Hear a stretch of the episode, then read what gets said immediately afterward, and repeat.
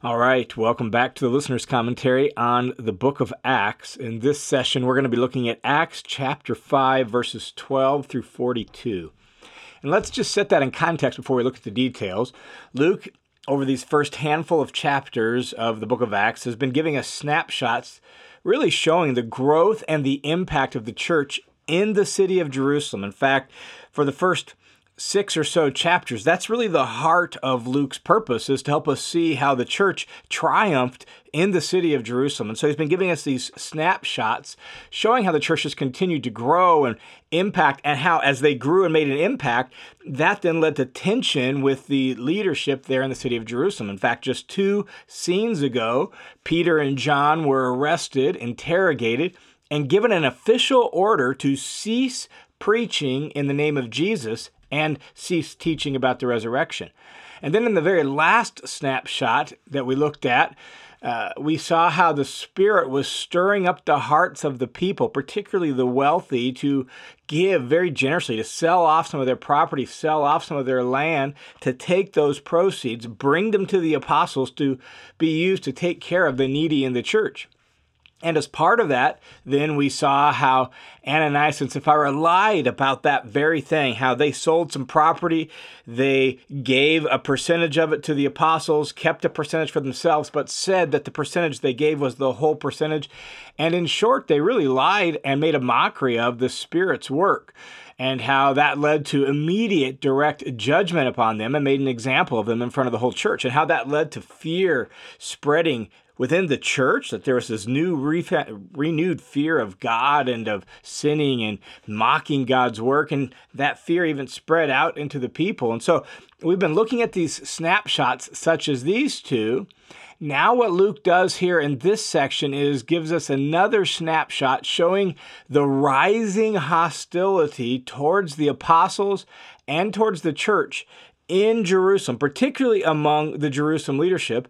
And this snapshot also shows that, that they're completely helpless to stop the expansion of the church. The scene begins with a general description of the growth and impact of the gospel in Jerusalem and even including some of the surrounding area. Here's what happens, verse 12. Now, at the hands of the apostles, many signs and wonders were taking place among the people. This has been consistent in the early chapters of Acts. Luke has reported how the apostles are doing miracles in and among the people. And they were all together in Solomon's portico. And so, once again, that's their general meeting place in the temple. We've noted that before. And so, they're gathering in Solomon's porch in the temple, the apostles are having this powerful preaching ministry that's really authenticated, credentialed with miracles that are being done by them.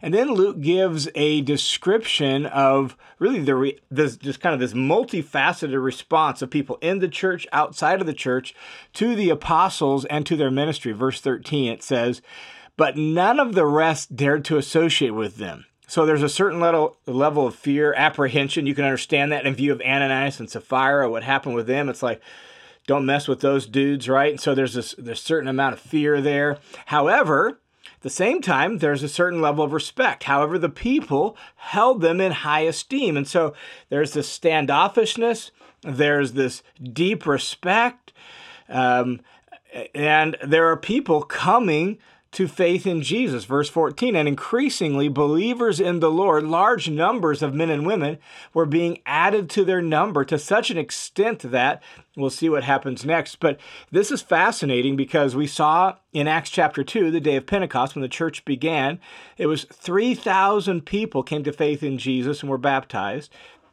Then we saw at the uh, end of chapter 4, it was 5,000 people and now Luke has just quit giving number estimates, right? It's just such a large amount of men and women. We're not even going to try to count them. We're being added to their number. And so you have this mixed reaction of people. You have a certain group that's kind of standoffish and not daring to associate with them. You have a segment of the population holding the apostles in high esteem. And you have people coming to faith in Jesus in large numbers. To such an extent, Luke says, verse 15, that they are, they are even carrying their sick out into the streets, laid them on cots and pallets in the streets, so that when Peter came by, at least his shadow might fall on any one of them. It, it seems as if they're hoping that somehow as Peter comes by, his shadow might fall on them, and, and through his shadow, God's power would be released and they would be healed. It doesn't specify if it worked or not. That's just the reaction of the people. Um, and, and really, this, this, this powerful impact that the ministry of the apostles is having in the city of Jerusalem, winning over thousands and thousands of people.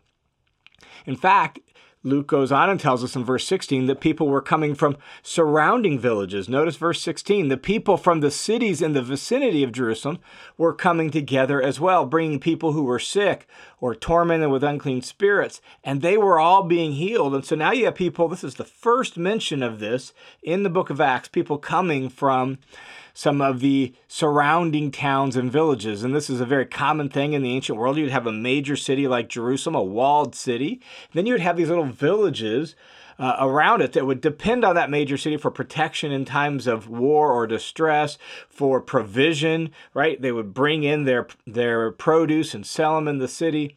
Uh, so you would have all these small little villages. And we know the names of some of these villages, even though Luke doesn't mention them here, because if you've read the Gospels, you've heard the names of some of these surrounding towns uh, around Jerusalem, places like Bethlehem or Bethany or Bethphage that were up in the, the hills uh, around Jerusalem. People from those towns now are making their way into Jerusalem with some of their sick people and hoping that the apostles would uh, be able to heal them as well. And Luke says, and they were all being healed. So now, Luke has given us this general description here in, in verses 12 through 16 of the impact and the expansion of the apostles' ministry and the gospel in Jerusalem, so much so that it's now beginning to affect the towns outside of Jerusalem as well. And then, in view of that, the the Jerusalem leadership is like, oh, we got to do something about this. And so look what happens, verse 17. But the high priest stood up along with all his associates, that is, the sect of the Sadducees, and they were all filled with jealousy. Luke attributes really jealousy as being the thing that's driving them to this point. They're losing control, they're losing power, right? Their authority is diminishing. The apostles' authority and prestige and honor is increasing. And in view of that, they can't handle it. And so the high priest, along with his associates, the ruling class, the ruling elite, in other words, from the sect of the Sadducees, we've talked about who the Sadducees are before, that they're the aristocracy in Jerusalem. And so they rise up against the apostles. In verse 18, they laid their hands on the apostles and put them in a public prison. And so they put them in jail. Uh, but during the night, this is hilarious actually. During the night, while the apostles are in jail, here's what happens. During the night, an angel of the Lord opened the gates of the prison, leading the apostles out, and said, Go and stand and speak to the people in the temple the whole message of this life. So, upon hearing this, they entered the temple area around daybreak and began to teach. And so, God sends an angel to uh, to break them out of jail, and he does breaks them out of jail at night, gives them specific instructions, and the instructions are keep preaching keep teaching. Like, we're making great progress here. Keep it going, right? The momentum is on our side. Keep preaching. And so they do. Uh, they entered the temple about daybreak and began to teach. And the reason daybreak is a good time is people gathering the, into the temple for morning prayers and morning sacrifice. And so there's going to be a crowd there. And so they gathered into the temple and began to preach and teach some more. And then here's what happens the story gets pretty humorous. Now, when the high priest and his associates came, so they get up in the morning, they come back to their council chambers. They called the whole council together, so the Supreme Court of the Jews, they call them all together. Uh, that is all the Senate of the sons of Israel. So Luke has emphasized this. It's the high priest, it's his associates, it's the whole council. He, he even gives them a, a bonus title, right? All the Senate of the sons of Israel. All of this is to emphasize these are the power brokers in Jerusalem. These are the, this is the full ruling class, and look how helpless they are to stop what's going on. Um, they all gather together and they sent orders to the prison for them, that is, the apostles, to be brought. And so they get up in the morning, they all gather together, they send orders to send one of the, the officers to the, the prison to bring the apostles back. But, verse 22, the officers who came did not find them in the prison. So they come to the prison to get the apostles, and it's like they're gone. The apostles are gone. And not only that, they're gone, but everything's locked up and as it should be. So, how in the world did they get out? Look how they report back.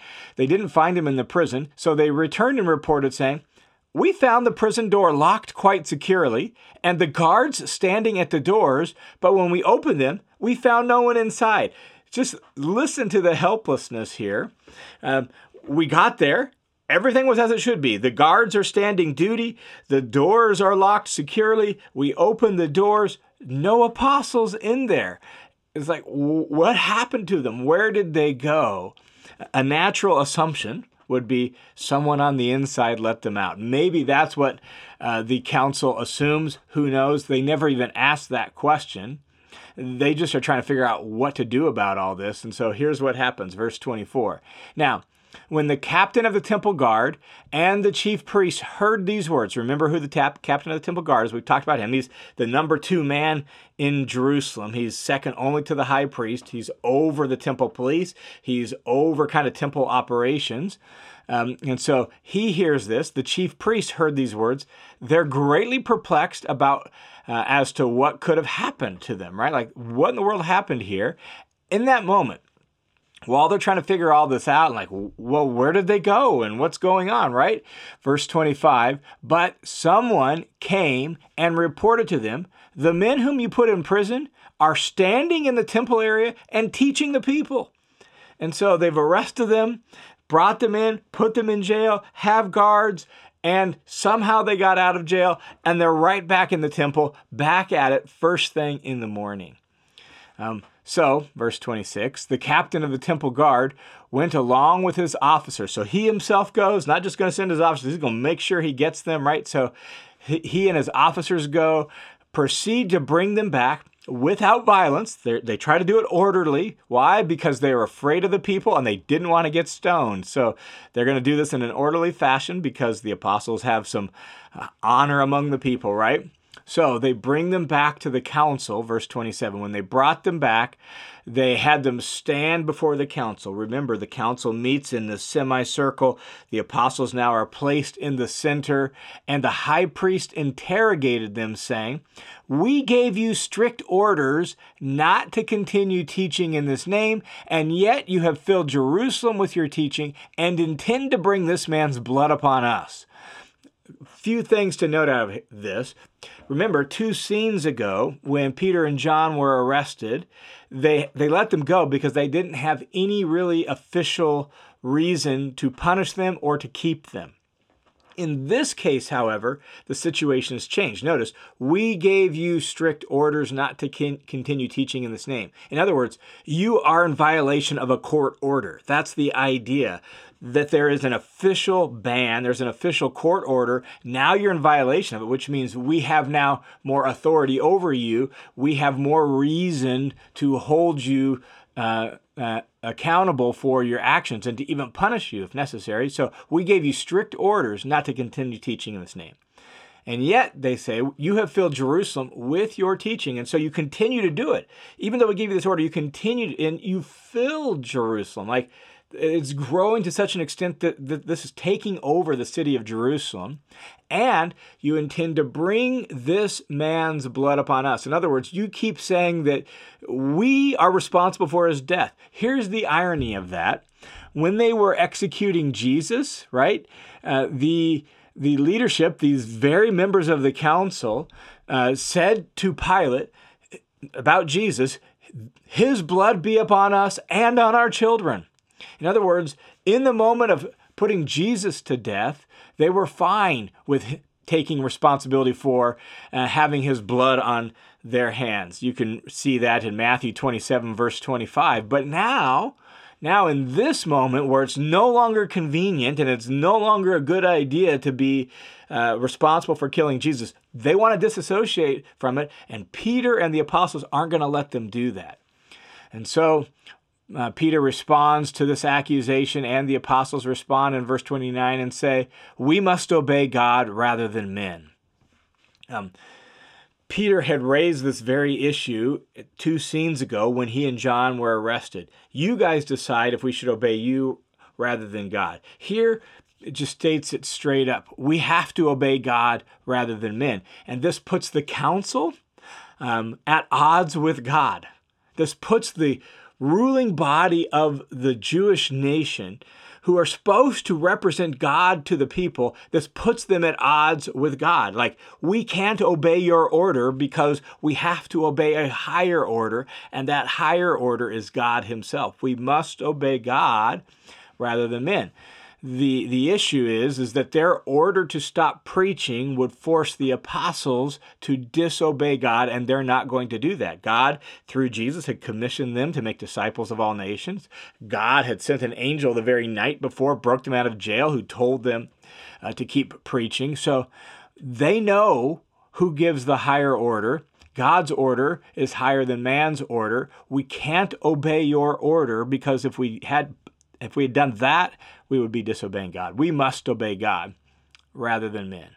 And then Peter goes on and once again preaches Jesus to them. Verse 30 The God of our fathers raised up Jesus. This is why we have to obey God rather than men. The God of our fathers raised up Jesus, whom you put to death by hanging on a cross. Notice Peter's not going to let them off the hook. He's still going to bring this man's blood up on them.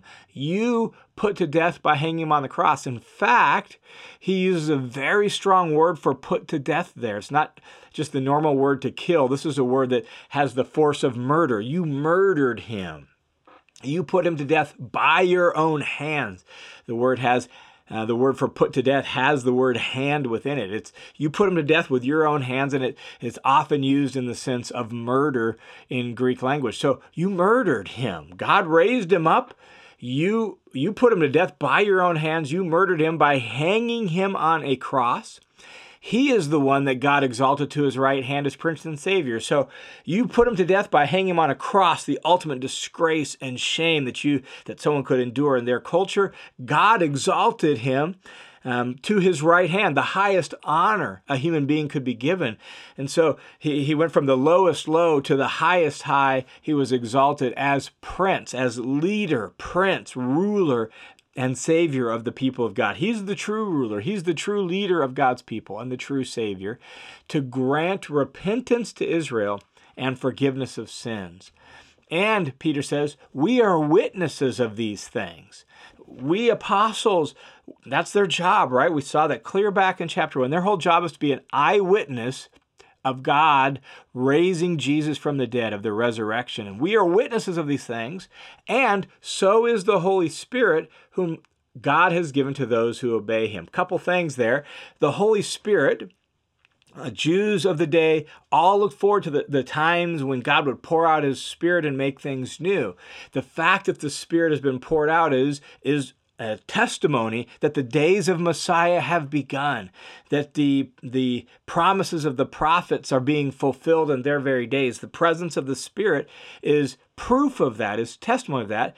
And the Spirit is testifying to these things through the powerful work of the apostles, through the miracles that they're doing. This is the work of the Spirit in and through them. And so um, you have the apostles, you have the Holy Spirit together, joint witnesses that God's uh, new era has begun, that the Messiah has come, that Jesus is uh, the Messiah, the Lord and King. And God has given his Holy Spirit, Peter says, to those who obey him. And since the council doesn't have the Spirit and the apostles do, who's obeying God? And so all of this, this simple little speech that Peter gives, all of it has this force of we're on the side of God and you are not.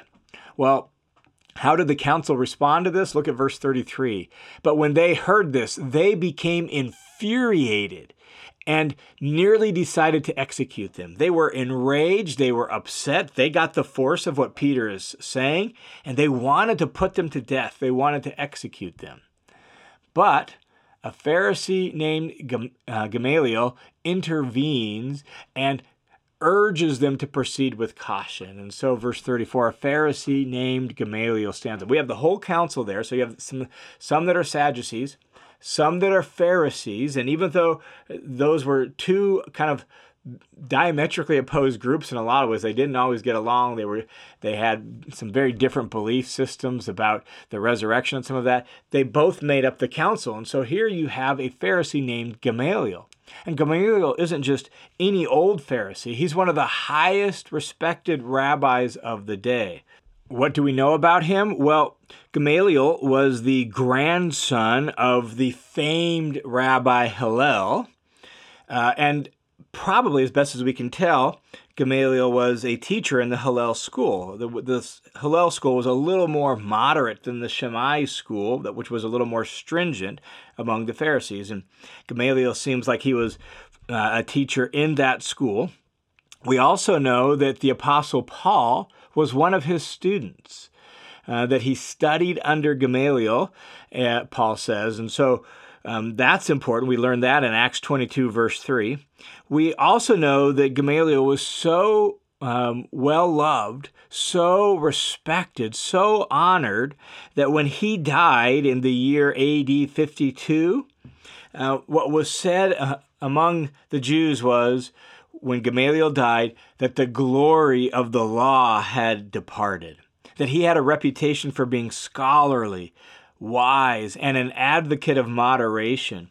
And so here, in this moment, Gamaliel stands up and he's going to have some advice for the council. This is what uh, Luke says. Now, a Pharisee named Gamaliel, a teacher of the law, respected by all the people, stood up in the council and gave orders to put the men outside for a short time. And so he orders for the apostles to be removed from council chambers because he has something he wants to say. And he doesn't want the apostles to hear it for whatever reason.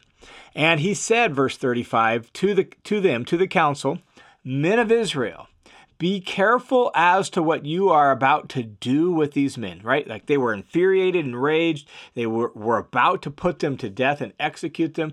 Be careful what you do with these men. And then he gives two historical examples of people who led messianic movements, led some revolts, and what came of them. The first one is a guy named Theudas. For some time ago, Theudas appeared, claiming to be somebody, and a group of about 400 men joined him, but he was killed, and all who followed him were dispersed, and it came to nothing. And so the first example is a guy named Theudas. Josephus mentions a guy named Theudas that led some sort of revolt. It's just that the Theudas Josephus mentioned comes at a later date than this Theudas because he comes after uh, this time period when this event happened right here in Acts chapter 5. So if Josephus is mentioning the same Theudas, then Josephus gets his date wrong. Or, which is just as likely, is that there were uh, other revolts led by a, a guy named Theudas. For example, in the first century, there were just so many revolts and so many of these sorts of uh, uprisings that occurred that in a 40 year period, four different men named Simon led movements. Um, in a 10 year period, there were uh, multiple men, three, three men named Judas that led uprisings. And so either Josephus got his date wrong or there's another Theudas that uh, Gamaliel is referring to here in this instance. And so he mentions uh, Theudas, that Theudas gathered about 400 people. When Theudas was killed, it eventually petered out. Then he is, then uh, Gamaliel offers another example, verse 37. After this man, Judas of Galilee appeared in the days of the census and drew away some people after him. This guy, Judas of Galilee, we know exactly when this happened. This happened in AD 6, the year 6 AD, uh, and it was a tax revolt. That's what's meant by a census. And those tax census were always inflammatory time periods because they uh, they imposed upon the Jews the Roman authority and reminded people that they were still under their control. Well, Judas of Galilee led an uprising in that year, AD 6. Um, that uh, eventually petered out as well, right? And so he says he drew some people after him. After he perished, all those who followed him, they were scattered as well. So he gives these two examples from history, Gamaliel does, and then he says this in verse 38. And so, in the present case, here's what I recommend. Here's his suggestion. He's really going to offer a little test. Here's what I recommend. I say to you, Gamaliel says, stay away from these men and leave them alone. For if the source of this plan or movement is men, it will be overthrown. But if the source is God, you won't be able to overthrow them, or else you might even find yourself fighting against God. And so, uh, Gamaliel's advice is look, if this is from men, then it's going to probably peter out anyhow. And if it's from God, you won't be able to stop it. That's what he suggests. Now, there's a certain sense in which uh, Gamaliel's case is true, right? He's given a couple examples where they just kind of petered out. We can think of it over the whole course of history, even outside of Jewish history. There's plenty of times where uprisings have happened and, and they petered out. But there's also times where false religions have gotten started and false movements have kept going for uh, decades and decades and centuries and centuries. And so Gamaliel's advice isn't 100% right, but the second half is completely true, where he says in verse 39 if this is from God, if this movement, if what these men are teaching is really from God, you will not be able to overthrow them, or else you might find yourself fighting against God. And that's the key issue here that Gamaliel wants him to focus on. Gamaliel himself seems a little undecided. Maybe this is actually from God. Look at the miracles and look at what they're doing. Maybe God's at work here. And if it is from God, we're not going to stop it. If it's not, it'll probably fizzle out like Theudas and Judas. And Gamaliel seems a little open to the possibility that this is from God. Well, the council takes Gamaliel's advice, verse 40, and this is what happens. They followed his advice. They, after calling the apostles in, they flogged them and ordered them not to speak in the name of Jesus and then released them. So they decided not to execute them, but they weren't going to let them off easy, and so they flogged them. That is, they whipped them. Uh, more than likely, this is the standard 40 lashes minus one that the Jews used with a whip. And so uh, we're not sure if they gave them the, that full treatment or not. We, we don't know. But uh, the maximum, according to Old Testament law, they could do was 40 lashes. And Jews typically did 39 in case they miscounted 40 minus one. And so they got, they got whipped. And then they restated their order cease speaking in the name of Jesus and let them go. Well, how did the apostles re- respond to that? Look at verse 41. So then, they went on their way from the presence of the council, rejoicing that they had been considered worthy to suffer shame for his name. And so the apostles get whipped, they get ordered not to speak anymore, and they leave the council chambers, even in the midst of their pain, rejoicing. Why? Because they were able to identify with Jesus and his shame. They, they were counted worthy to suffer shame for the name of Jesus. It's our honor, Jesus, to be treated in disgrace and humiliation for you. We are so grateful that in our service to you, we are so aligned with you, and they are so opposed to you that we could suffer shame for your name. What a phenomenal testimony and a phenomenal response, a phenomenal example, really, for us um, that their suffering. Uh, isn't a cause for discouragement or dismay, but a cause for rejoicing that they could suffer shame for his name.